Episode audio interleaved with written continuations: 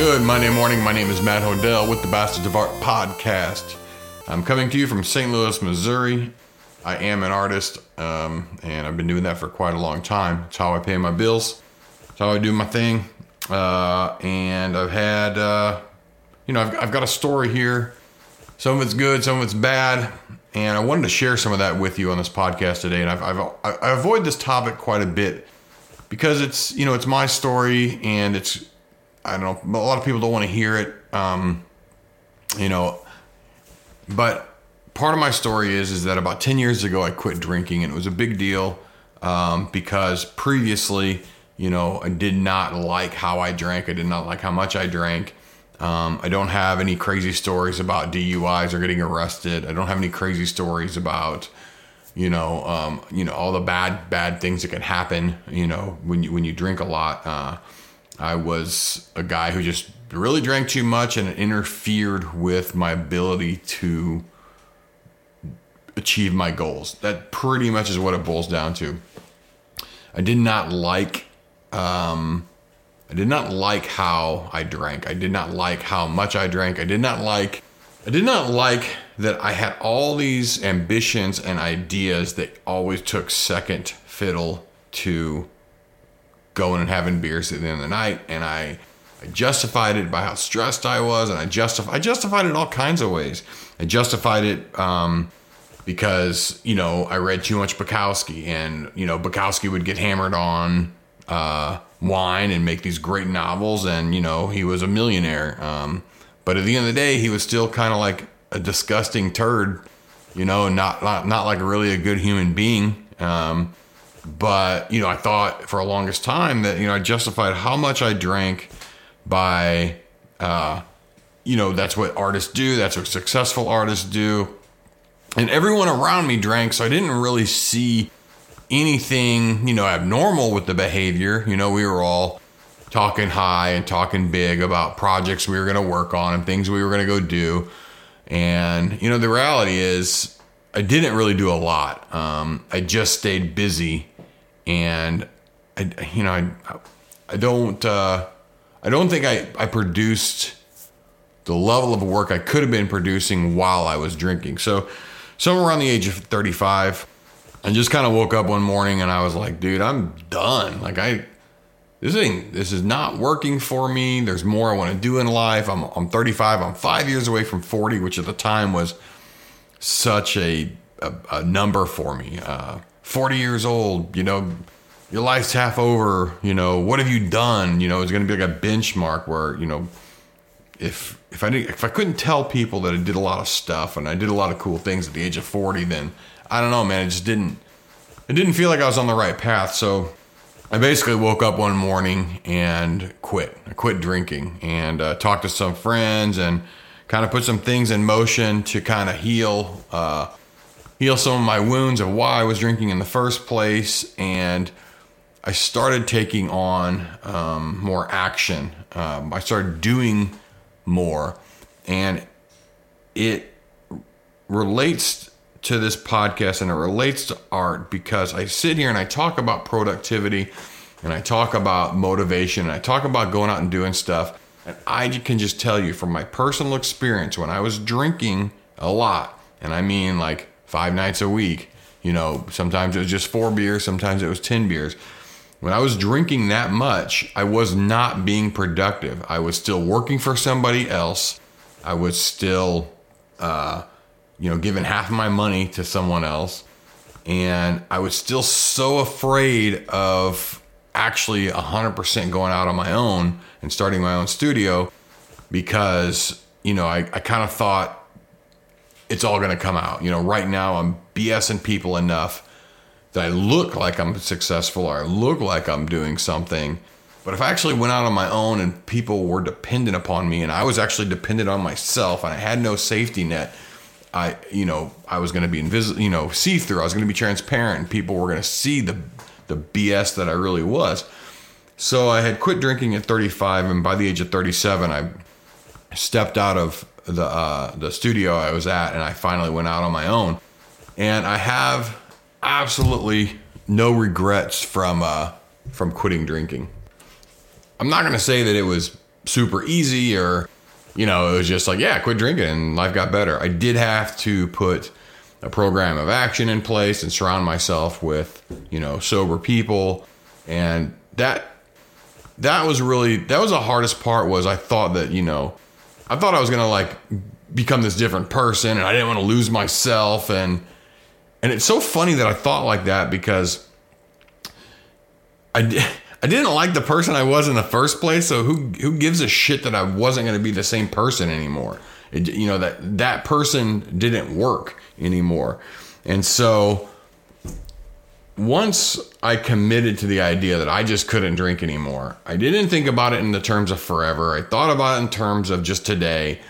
And the more todays I had, kind of easier it was. And the more, you know, the more rewards I got, the less I really thought about drinking. And then, you know, and I would do things like play it through my head. Like, if I have a beer now, will I have two? Will I have four? Am I going to get anything done? Am I actually going to paint today? Am I actually going to draw my appointment today? And so, yeah, I had these like tools that were given to me by a group of friends, and I used them. And the rewards are basically this. On a small scale, just being able to, like, for instance, I wake up at 5 a.m. now. Never would have been doing that, you know, if I was still drinking. I wake up at 5 a.m. I feel good. I get into my art studio and I start making art. I start planning my day. I start, you know, I'm active, jumping around. I'm going from drawing to drawing appointments, to, you know, working on prints and paintings and stuff like that. And I feel good, and I feel awesome. And that clarity, that ability to just wake up and have all of my facilities as mine and all my thoughts as mine, that's something I couldn't have when I was still drinking. And I didn't replace drinking with smoking weed, and I didn't do anything else. Like, I just quit everything, and I kept my kind of my brain, you know, running on what it was supposed to be running on in the first place. And I gotta say, there are some things that bubbled up that I had to deal with in order to maintain the sobriety part of things. You know, part of why I drank so much, I didn't find out until I quit drinking, was my anxiety level was so high that I, you know, that was a big reason in hindsight. That's a big reason why I drank, was my anxiety level was just so abnormally high. So I did have to talk to some professionals and get some tools to deal with my anxiety levels and how to deal with them, and things to practice and put in place so that I can catch my anxiety before it gets out of control. And it, you know, the anxiety's still there. It didn't go away. But now, because I'm not drinking anymore, I was able to kind of work on those things that were being clouded or, you know, handicapped because of my drinking. So, you know, we get that out of the way. And, you know, how this applies as an artist is, I cannot express enough how much better my drawing got, how much better my tattooing got. I was able to start, I had the patience to explore more. I was able to get into the digital drawing after I quit drinking. I was able to, you know, learn programs and learn new systems. And I was a little bit more willing to try new things, where when I was drinking, I would just kind of figure something out and then just repeat it to death. But I wouldn't try anything new because, I don't know, man, I just didn't. I was scared all the damn time. I was always scared when I was drinking. I was always scared that people were going to find out that the loser that I really was. So as an artist now who doesn't drink, I can really look at my work, and not only do I have the ability to kind of plan it a little bit better, and I'm not so irritated or irritable, I can actually like draw, you know, 10, 20 sketches instead of before I was just a ball of frayed nerves. I would lie to myself and say the first sketch was good enough and I'm on a time crunch and let me just get this done. And I was just kind of shitting out work that was kind of like subpar. It wasn't the best work that I could be doing. So when I quit drinking, yeah, that was definitely a big part. Was one of the rewards was, after a year or two, you know, of not drinking, it was, wow, I'm onto something here. I'm actually drawing stuff that I like. And not only am I drawing stuff that I like for work, but I have time to do other stuff where I definitely wasn't doing a lot of other stuff when I was drinking. I mean, I would do like maybe one big painting a year, watercolor painting, and pat myself on the back and whatever, throw it in a stupid art show or some shit like that. And, you know, whatever. Who cares? One painting is 365 days in a fucking year, and I'm doing one fucking painting. I mean, it's so pathetic. You know, when I think back to like what the opportunities I missed out on because I was drinking too much. And now, man, it's just like I got myself involved in so many things now with the Risograph printmaking, doing this podcast, running the tattoo shop, running, you know, dealing with, you know, organizing all my clients, plus still drawing. And down at the cabin, I like doing watercolor, well, at least like wash landscape. Plus, I got into photography, which helped out with how I saw the world, because everything's measured with photography, and I could start using the histogram to really understand what darks and lights were. And then, you know, I could apply that into tattooing, and am I really punching the darks and the lights in my tattooing? You know, I learned Photoshop, which always seemed like a big mystery to me. I learned how to program web pages. I learned how to run a server. I ended up buying my own server. You know, I know how to program a little bit more in HTML and CSS. And again, these are things that I would not going to be able to learn if I would have continued to drink. If I would have continued to drink, I'd still be doing horrible drawings and passing them off as good while the world spun right by me. So I'm really proud of my accomplishments. I don't know if I'm really proud of quitting drinking, because it just seems like something like why would you be proud of something you're supposed to not do anyway? You know, you're not supposed to drink that much anyway. So I don't know about that part, but I am proud of my accomplishments. You know, when I opened up the shop, it gave me an opportunity to help other people, and that's a big part of keeping my sobriety, is helping other people. So, you know, bringing people into the shop and giving them the opportunity to kind of explore who they can be and who the best version of them is going to be. You know, I enjoy that. And I think, I don't know, what was it, like about 5 years after I went out on my own, I was able to actually buy the building that my shop was in, which gave me more opportunities. So now I have this, I got this huge art studio and this really nice office. And I wouldn't have had any of that stuff. So, you know, I am feeling a little vulnerable just talking about this. And I know, you know, going out and getting fucked up is kind of a part of the art world. You know, we are not the hotbed of mental health. We're not, you know, we're not superheroes. We're not, I don't know, man. We're all a little bit broken, people who are in the art world. And sometimes we have unhealthy behaviors.